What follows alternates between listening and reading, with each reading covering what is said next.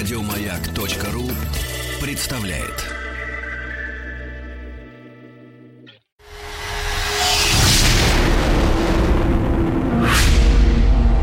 По заказу Гостелерадио. Радиостанция «Маяк» и телеканал «Россия» представляют.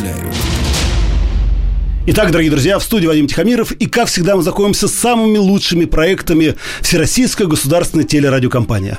Сегодня у нас в гостях замечательная девушка, человек, который знает про танцы практически все, член жюри мега-шоу под названием «Танцы со звездами» Елена Самоданова. Здравствуйте, Елена. Здравствуйте, Вадим. Как вы поживаете?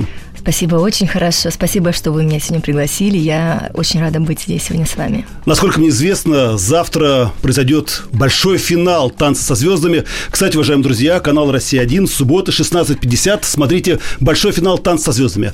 Ну и как подготовка хореографическая наших звезд?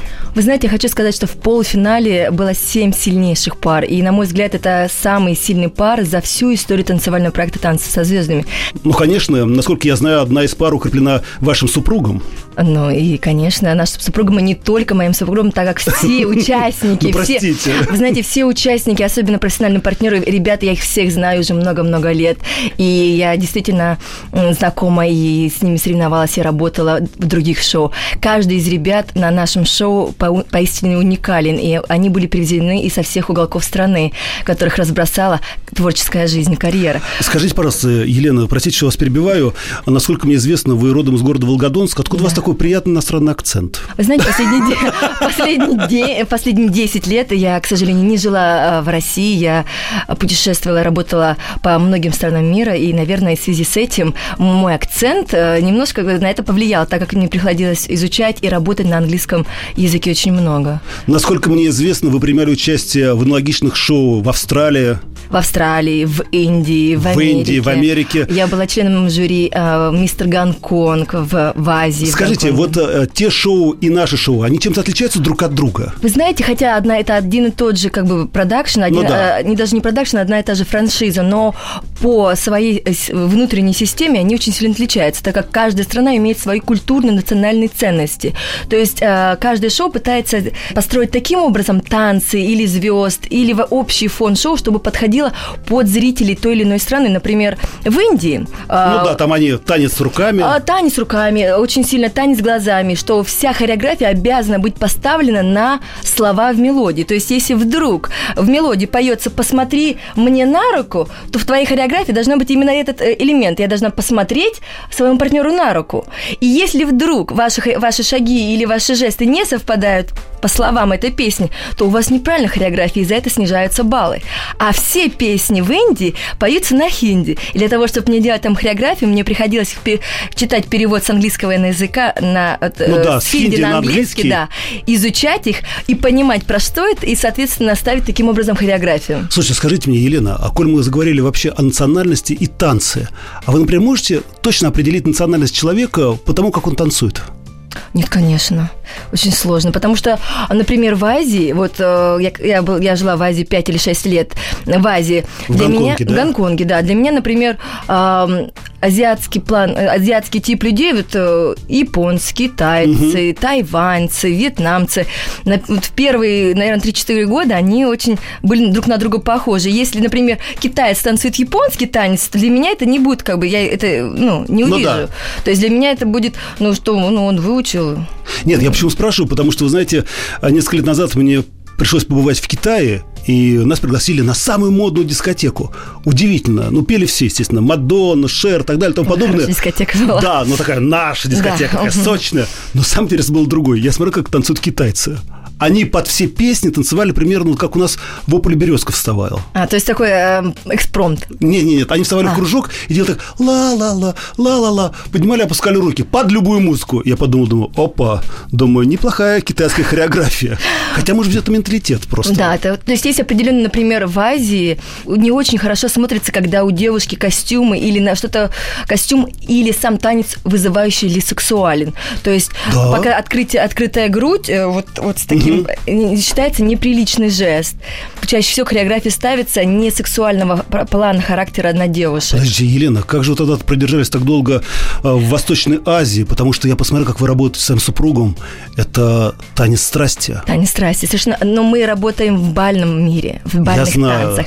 И хочу сказать, что, допустим, бальные танцы, они родом все-таки из Англии, да? А все высшие сословия Азии, в том числе Гонконг, Сингапур, они прислушиваются и смотрят на английский манер. То есть для них это считается высшей, как бы высшей элегантностью уметь или смотреть на бальные танцы. Большинство людей в Азии, вот именно высокого уровня, они изучают и учат бальные танцы индивидуально с партнерами, ставят свои шоу-кейсы именно в бальном мире.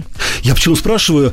Очень часто возникает вопрос, особенно у родителей, да, а надо ли отдавать ребенка в бальные танцы? Ведь во всем мире и в России это дорогое удовольствие. Да, действительно, дорогое удовольствие.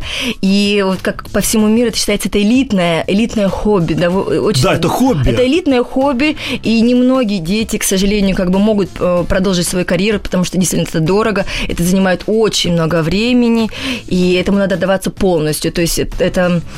Либо потом переходит как фобия, либо это вот как у меня с моим супругом произошло, это становится про нашей профессии. И мы погружаемся в это на все 150% и полностью этому отдаемся.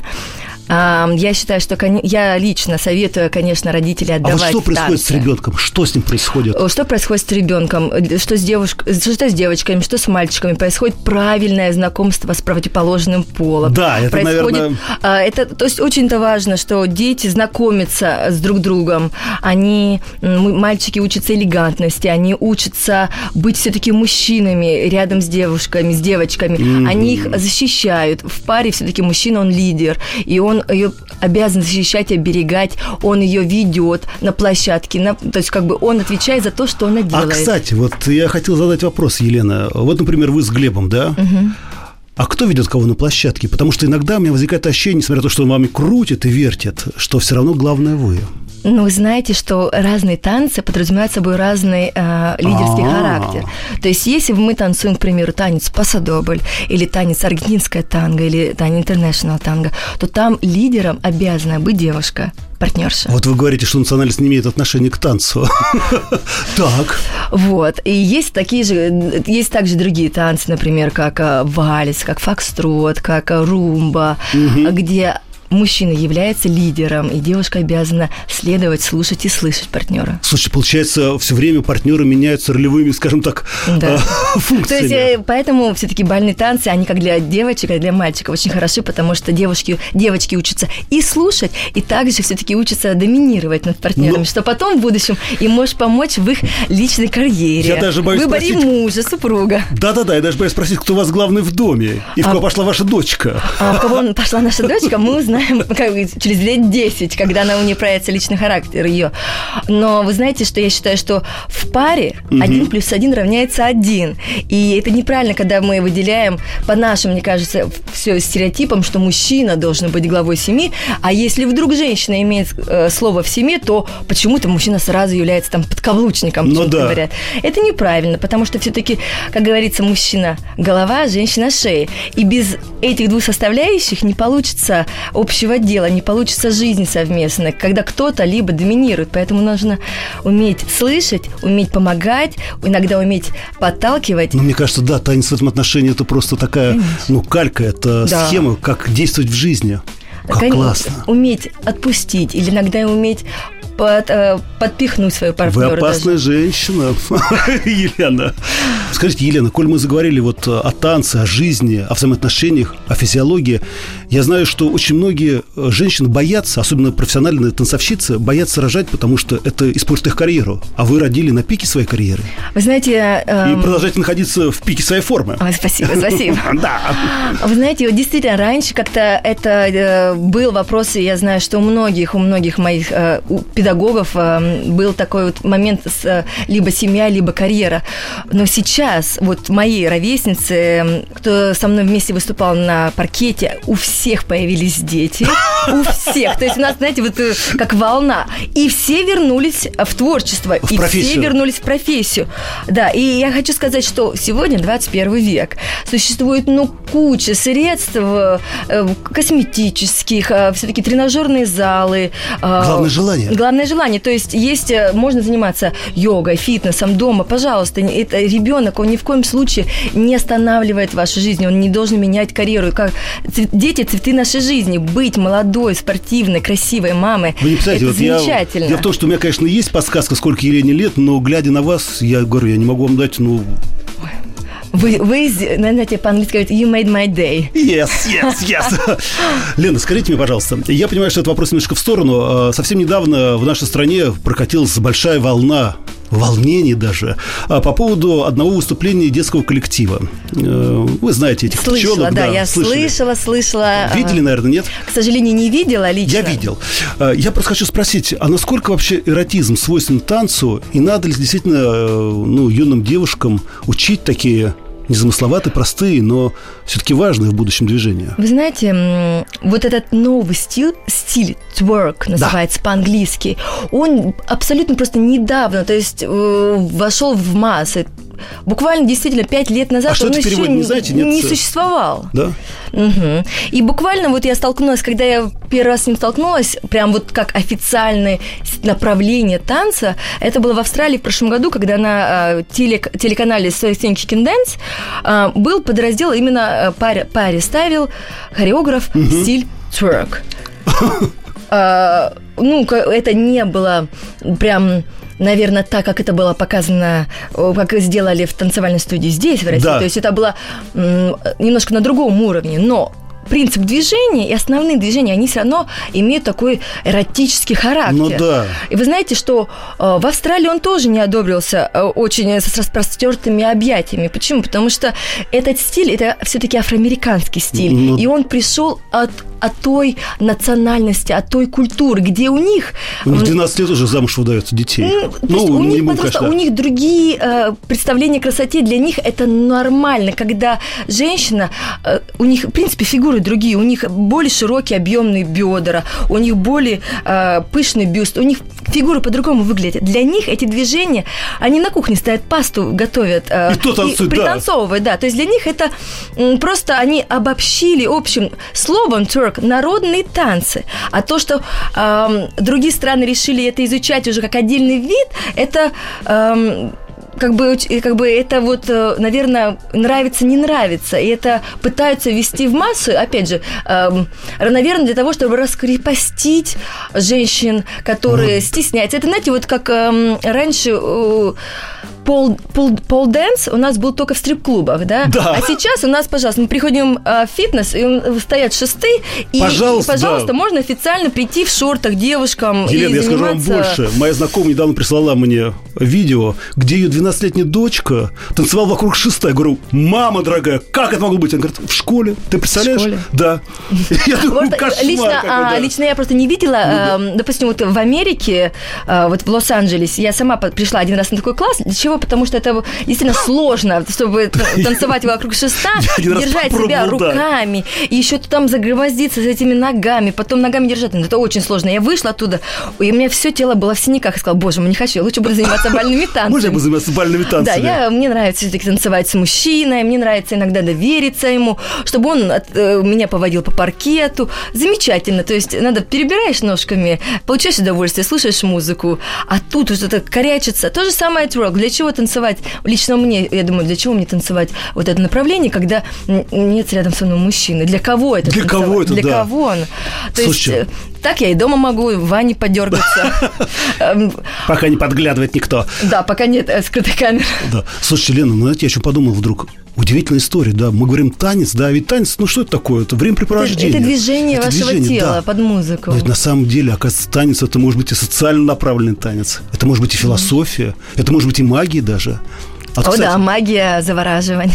И в арабских странах это же известно, танец живота, когда сидит муж, у которого 3, 4, 5 жен, и они все перед ним должны танцевать танец живота. И мастерство женщины заключается в том, что насколько она искусно покажет свой танец своему мужу.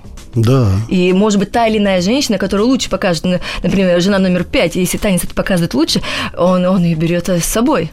Я, кстати, вдруг о чем подумал. Как жалко, что у нас долгое время не преподавали танец. Ну, преподавали на таком совершенно самодеятельном уровне.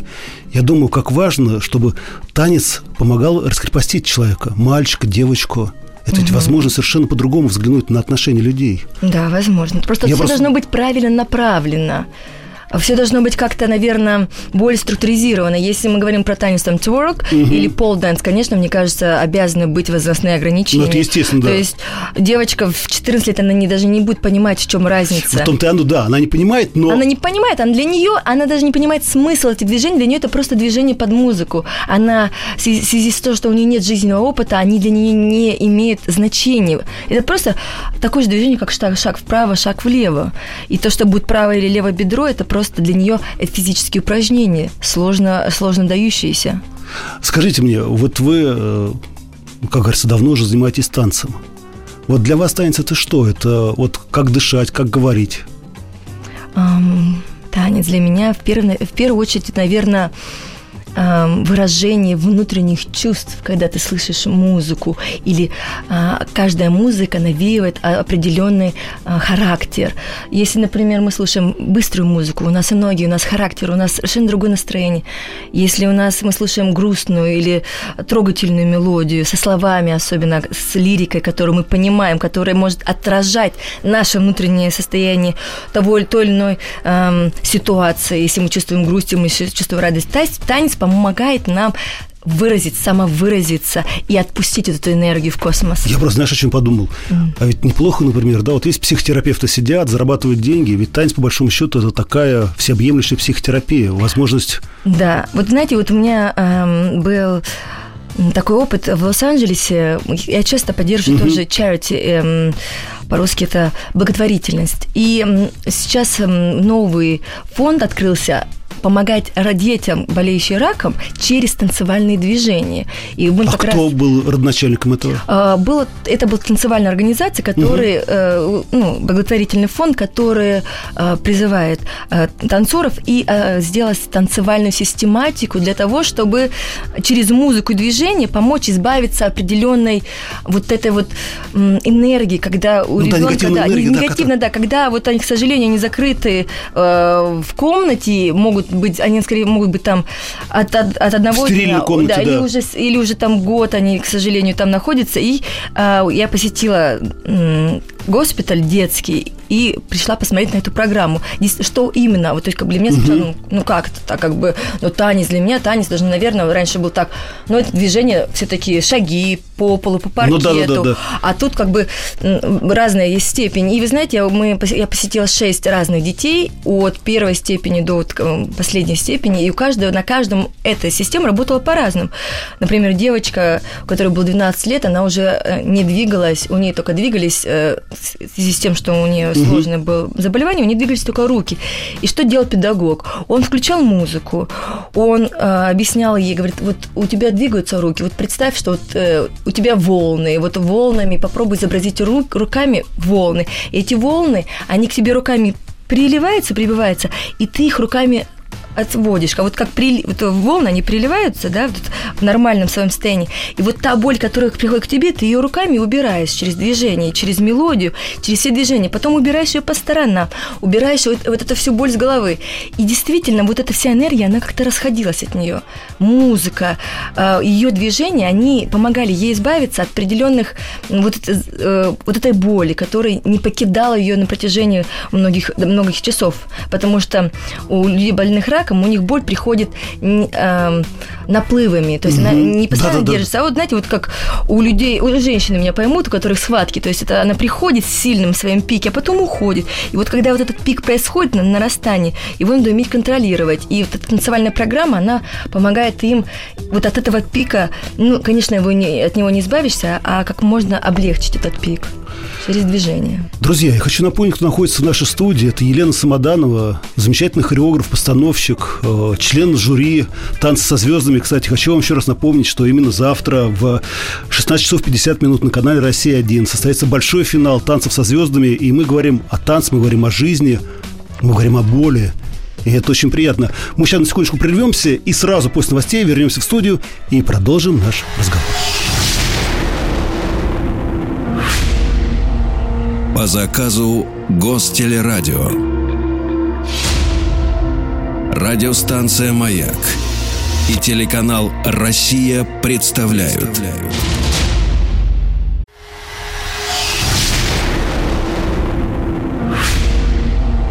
По заказу Гостелерадио.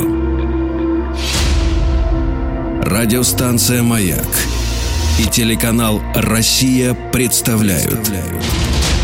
Итак, дорогие друзья, мы продолжаем наш разговор. В студии Вадим Тихомиров, а напротив меня сидит Елена Самоданова, хореограф-постановщик, член жюри замечательного мега-шоу под названием «Танцы со звездами», который идет на канале «Россия-1». И я еще раз напоминаю, что завтра в 16:50 состоится большой финал этого мега-шоу. И у меня вопрос. А насколько мне известно, в иерархии танцевальной, да, у нас наверху там балет, есть народный танец. Они друг друга, конечно, ненавидят, но больше всего они, конечно, презирают бальников. Это правда? Мне действительно сложно это сказать, потому что я это не встречала. Нет, я не встречалась с танцорами официально, кто бы мог мне такое заявить в лицо. В связи с тем, что за границей, особенно вот за рубежом, что все знают российских танцоров только по двум областям. Это, конечно, балет, это Большой театр и бальный танец. Почему? Объясню. Потому что если вы приедете завтра на чемпионат мира по бальным танцам, то каждая пара, представляющая любую страну мира, либо 100%, либо 50% состоит из танцоров, вышедших из России, русскоговорящих танцоров. Весь финал в Америке – это русские танцоры, которые переехали за границу и танцуют в этой стране. В Германии, например, у нас партнерша русская, а мальчик немец. В Австралии, за которой я танцевала, чемпион Австралии трехкратной я была, российский танцор. Даже в Азии за Сингапур танцует русская пара. Я уж не говорю про другие страны, например, как в Англии у нас был мальчик. А с чем это связано? А в связи с тем, что школа бального танца в России самая сильная в мире. И, наверное, то количество детей, которые приходят на танцевальный кружок, они являются очень талантливыми, пробивными и устремленными. И в России, к сожалению, не хватает, наверное, места для всех. Их приглашают разные страны. И даже на всех ТВ-шоу «Танцы со звездами», наверное, половина состава профессиональных танцоров являются русскоговорящие танцоры. Елена, а почему-то народные танцы мы не продвигаем. Ведь посмотрите, например, да, есть шотландские танцы, ирландские танцы. Огромное количество коллективов, которые к нам приезжают в Россию. Эти японские барабаны и так далее, и тому подобное. Почему мы не продвигаем наш народный танец, который очень самобытный? Наш народный танец уникальный и, наверное, один из самых сильнейших действительно в мире. Но, к сожалению, у нас, видимо, еще нет правильной структуры пиара. То есть этот танец правильно не преподносится мировую культуру, в мировую танцевальную сцену. Русские танцы очень сложны, потому что русские танцы поставлены на русского танцора. И я думаю, что мало кто из зарубежных танцоров сможет действительно это станцевать. Возьмите какой-нибудь танец, там, «Яблочко», или возьмите танец «Казачок». Ну, кто, допустим, какой японец или китаец танцует так замечательно? Никто. Никто. Должно быть, у нас есть училище, в котором наши танцоры учатся по 5 лет изучения всех основных движений, терминологии, связок. А как там у нас там? Слепилось из того, что было. Ну да, как обычно. А, кстати, Елена, вы же учились в высшем учебном заведении в Москве, в России, и в Австралии. А как-то отличается, скажем так, манера подачи материала, обучения танцоров? Да, конечно, отличается. Но все-таки в России у нас есть спортивный вот этот дух соперничества. А там как-то так... Если у нас время получится, то есть это больше как-то хобби. Родители не настолько сфокусировано, чтобы ребенок добивался результатов. У нас в России есть родители ведут, неважно, на гимнастику, ну, да. на лед. Мы все время думаем о первом месте. Да. То есть вся семья работает на то, что и время, и деньги на ребенка, чтобы у ребенка получилось. А там как? Ребенок отдается для того, чтобы он просто дома не мешался. Потому что, допустим, вот как пример, в Австралии в нормальной семье 3-4 детей считается нормальной семьей. Это нормально, да, большой. То есть, если вдруг у вас один ребенок, что-то странное с вами. То есть, полноценная семья 3-4 ребенка. И каждому персонально вот так невозможно уделить внимание и средств. О, как интересно. А у нас как в России? Правильно, родители отдают в школу, значит, только самое лучшее. Самые лучшие туфли, самый лучший педагог, самое лучшее. Родители подстраиваются под ребенка для того, чтобы отвести в эту школу, отвести к этому педагогу, ищут сами через сарафанное радио, кто кого знает. И таким образом ребенок действительно получает все самое лучшее. А скажите мне, вот сейчас вот эта мода, да, на шотландские танцы, когда там, ну, вот этот реверс... Степ. Да, степ там. Стап. А насколько это, скажем так, опасно для ребенка учить такие танцы? Я все время думаю. Для общего развития абсолютно это не опасно. Вот я, например, свою дочь отдавала на танцы. Она у меня ходит на танцы с 2 лет. И... С 2 лет? Да, с 2 лет. Вот когда начала ходить, вот мы сразу танцевали. Топ-топ-топ и сразу, Топ-топ-топ. Музыка, опять же, она себя развивает, она свои движения, она своего тела импровизирует. У нее развивается мышление, образы. Слушайте, Лена, вы знаете, простите, что я перебил, да, но хочу сказать, ты, на самом деле, насколько ты глубокий человек. Спасибо. А мы всегда считаем, что если человек танцует, да, то это, в лучшем случае, это маленькая полена, да, которая, умеет просто передвигать лапками туда все. А ведь на самом деле действительно танец, он заставляет человека развиваться во все стороны. Да. Это танец помогает познать самого себя изнутри намного глубже, познать свое тело, на что ты способен эмоционально. Ты не только танцуешь физически, внешне видно, это же ощущение. Каждый танец имеет свою историю и глубину. Если мы берем танец «Пасадобль», он из Испании, и под этим словом «Пасадобль» очень глубоко все. А я вот все время смотрю, да, на танцы и понимаю, что на самом деле ведь в танце всегда есть начало, есть развитие, есть смерть, или жизнь. Да. Есть либо счастливый конец, либо драматический конец. Я, например, вот видел несколько ваших танцев с Глебом, и я поражался, насколько всегда это драматургически. Да, конечно, все-таки танец – это история, это как картина, на которую вы смотрите, как она пишется в течение этих 2 минут, и когда в конце должен быть обязательно акцент. И этот акцент заставляет вас испытать чувства уже после танца. То есть вы должны испытывать не только в процессе, но и после. Если танец был настолько хорош, то у вас определенный букет вот этих эмоций, он будет и в процессе, поэтому он запомнится вам. Скажите, а вот когда в жизни вы с Глебом, вы не слишком, как говорится, себя вот так выплескиваете в танце? Хватает вам чувств в жизни? Мы в жизни более спокойны, нежели на паркете. Еще, Лена, это тоже очень важный вопрос. Я понимаю, что очень часто приходится тебе, не очень часто, ты живешь за границей. Мне очень жалко, что у нас, наше взрослое поколение, скажем так, очень мало занимается танцами. Как-то я попал в Испанию, в обычный испанский ресторан вечером. Я был потрясен, что там обычный... Это был местный аутентичный ресторан. И местные жители, при этом тому было 70-80 лет, как они танцевали под оркестр.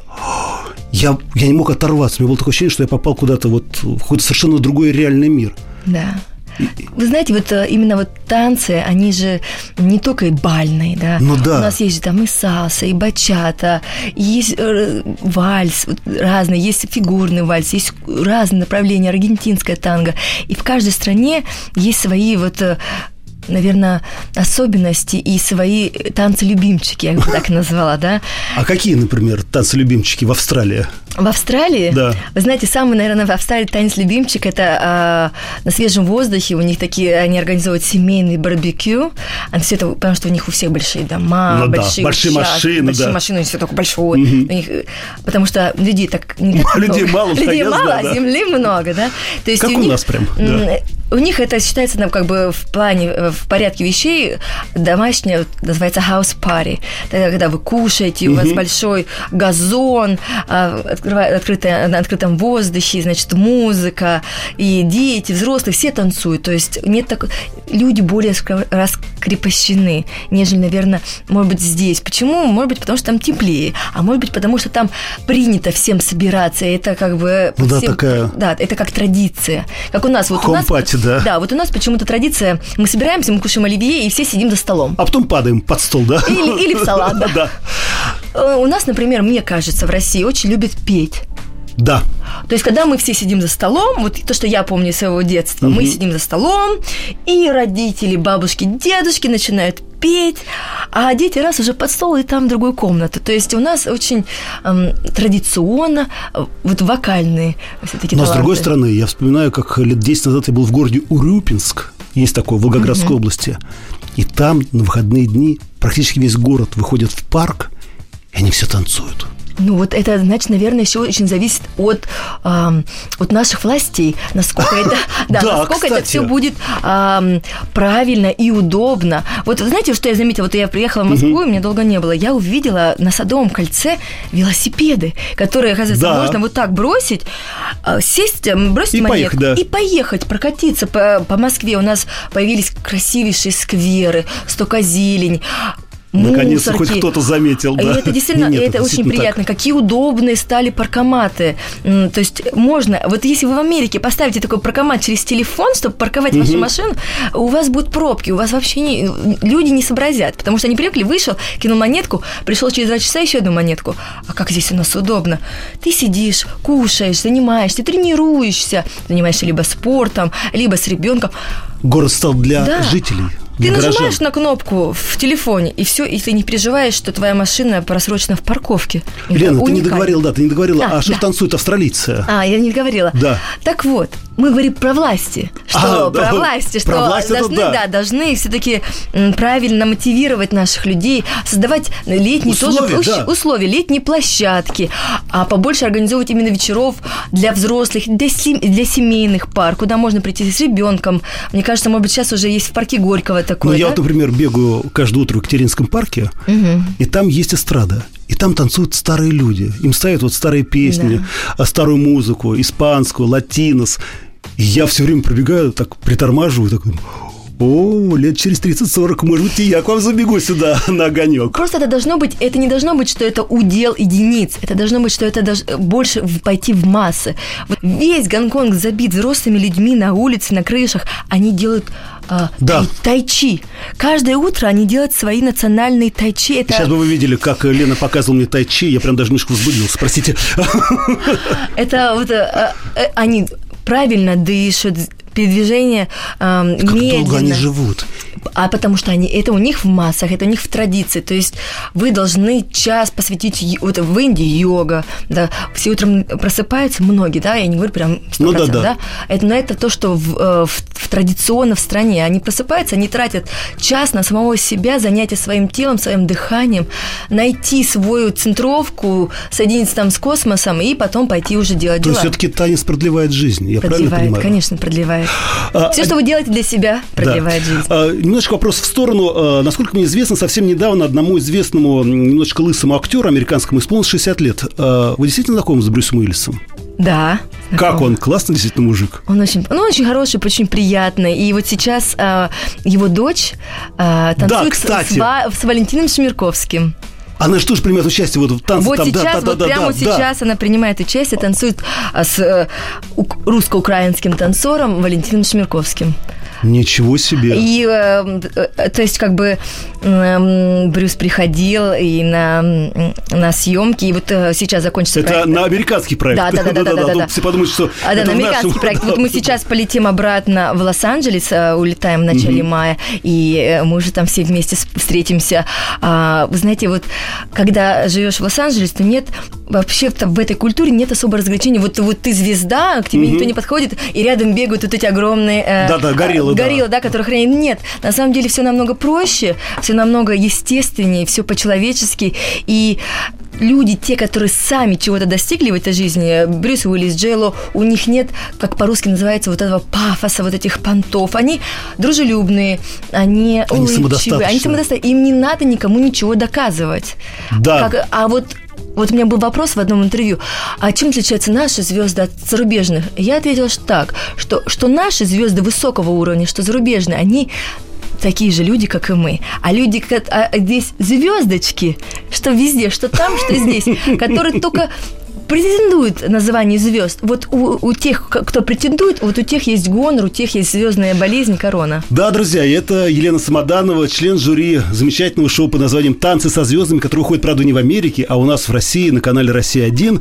И через несколько минут мы продолжим наш разговор. По заказу Гостелерадио. Радиостанция «Маяк» и телеканал «Россия» представляют.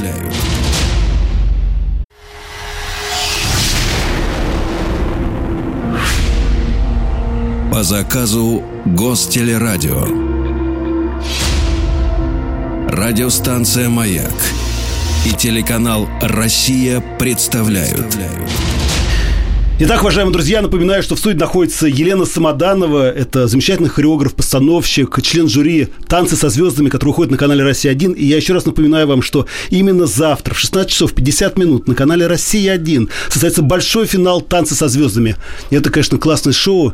И я все время смотрю на наших звезд, да, которые принимают в нем участие. И вдруг они вот в своей опытности или неопытности становятся обычными нормальными людьми, которые ошибаются, который волнуется, который плачет, да, я радуется. Думаю, черт побери, а? Не надо никакого кино. Надо вот только это счастье. Счастье сопричастности и живой жизни. Знаете, очень приятно каждую неделю смотреть, какие номера все-таки они танцуют. И каждую неделю их видеть в разном образе. И каждую неделю видеть их преодоление. Хорошее слово, да, преодоление. Да. Потому что в чем суть танца со звездным ТВ-шоу? Это не показать, насколько ты идеальна. Это, наоборот, показать, насколько ты разная, насколько тебе сложно и насколько ты сильна, чтобы бороться с этими сложностями. Выходя из каждую неделю из комфортной зоны, преодолевая умение работать с человеком, которого ты встретил только вот буквально 2 недели назад, работать в команде, работать не просто в команде, даже с партнером, а со всей съемочной площадкой, со всем съемочной бригадой,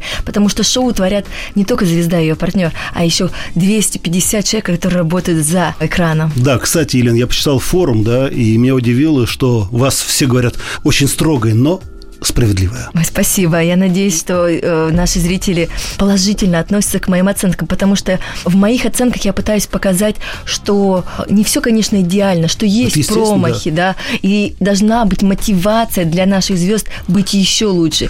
И если мы будем ставить идеальные оценки с первого выпуска, то чему будет зритель радоваться или ожидать к финалу? То есть мои оценки, так же, как и уровень наших звезд, растут.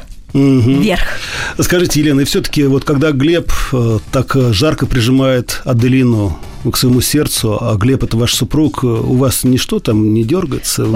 Я понимаю, что это искусство. Я все это прекрасно искусство. Понимаю. Да, но... Вы знаете, на моем первом ТВ-шоу, когда мы вдвоем вышли на «Танцы со звездами» в Австралии, он танцевал с моделью, а я танцевала... Ой, я хотел сказать, молодец, какой... Он танцевал с очень красивой моделью, а я танцевала с очень симпатичным мужчиной, он был рок-певец. Вот у нас тогда были небольшие трепеты внутри, да, потому что это был первый раз, когда мы танцевали с разными партнерами за всю нашу совместную творческую жизнь. И вот, наверное, мы это преодолели, сейчас скажу, уже 4 года назад. С тех пор у нас не возникает этого. А скажи мне, пожалуйста, Лена, а как вот вы договорились, да, как вы вдруг вот не то что примирились, как вы нашли этот общий язык? Ведь очень часто, к сожалению, в семьях иногда из-за маленького пустячка возникают потом огромные проблемы. А мне кажется, проблема возникает не из-за пустячка. Пустячок – это повод. Причина ежедневная, в другом, у пары. Я вот даже говорила, что... Будь то мы в танцевальном проекте, будь это пара, мы перейдем в бизнес-центр, либо мы перейдем в офис. То есть, если у пары есть проблемы, то они останутся, а повод найдется всегда. Повод найдется всегда, да.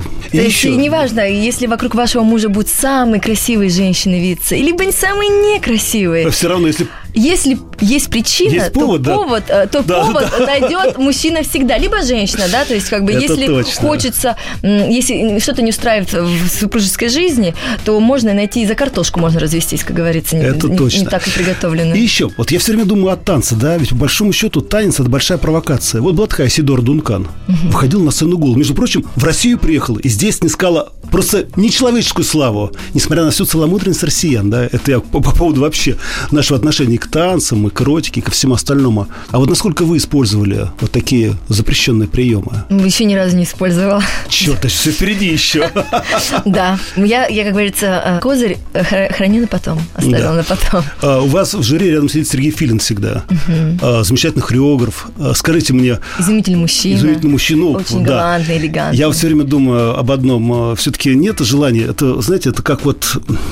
Я помню, как-то мне рассказал Борис Краснов, что он хотел пригласить сюда, к нам, в Россию, одного замечательного актера, Аль Пачино, чтобы он сыграл в спектакле. И тот сказал: ты знаешь, старик, я... Ну, как говорится, что купил, зато и продаю. Я приеду к вам только в одном случае. Если я буду играть на сцене МХТ. Там, на сцене, где играли великие. И он договорился.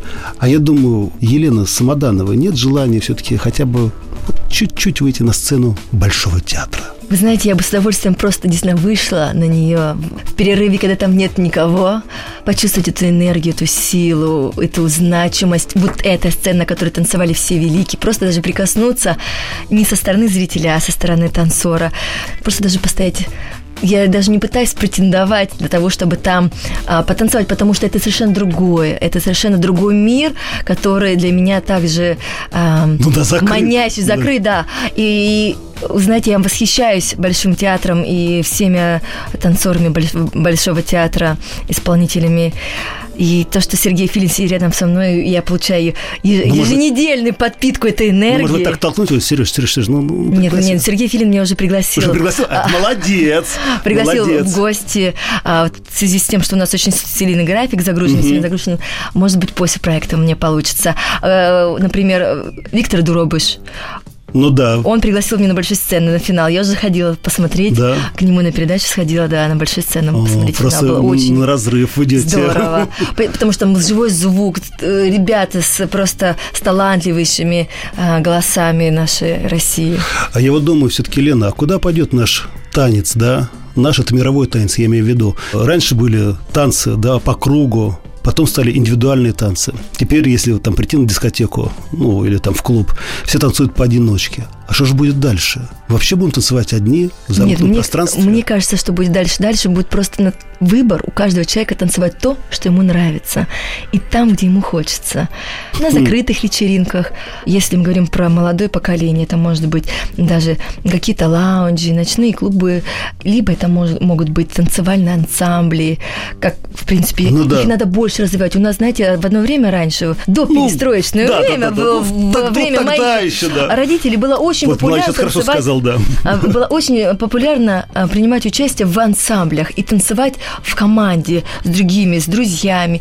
И не обязательно надо было быть очень талантливым, очень молодым. Нет, это называется группа по интересам. Вы объединяетесь, как вы знаете, мне кажется, сейчас мужчины объединяются в команды, чтобы играть в футбол, уезжают в хоккей. У меня друзья сейчас играют в хоккей. Говорю, вы что, говорю?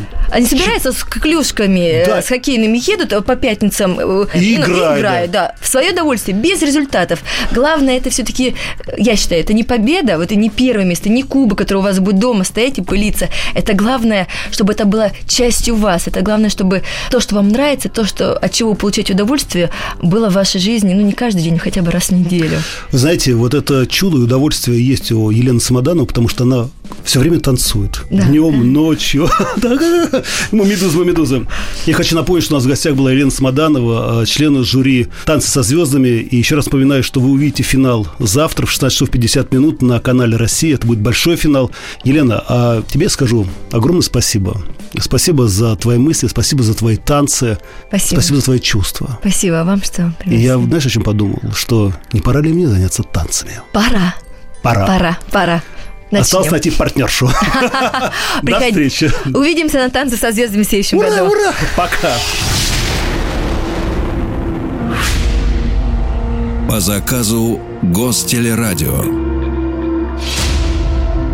Радиостанция «Маяк» и телеканал «Россия» представляют. Еще больше подкастов на радиомаяк.ру.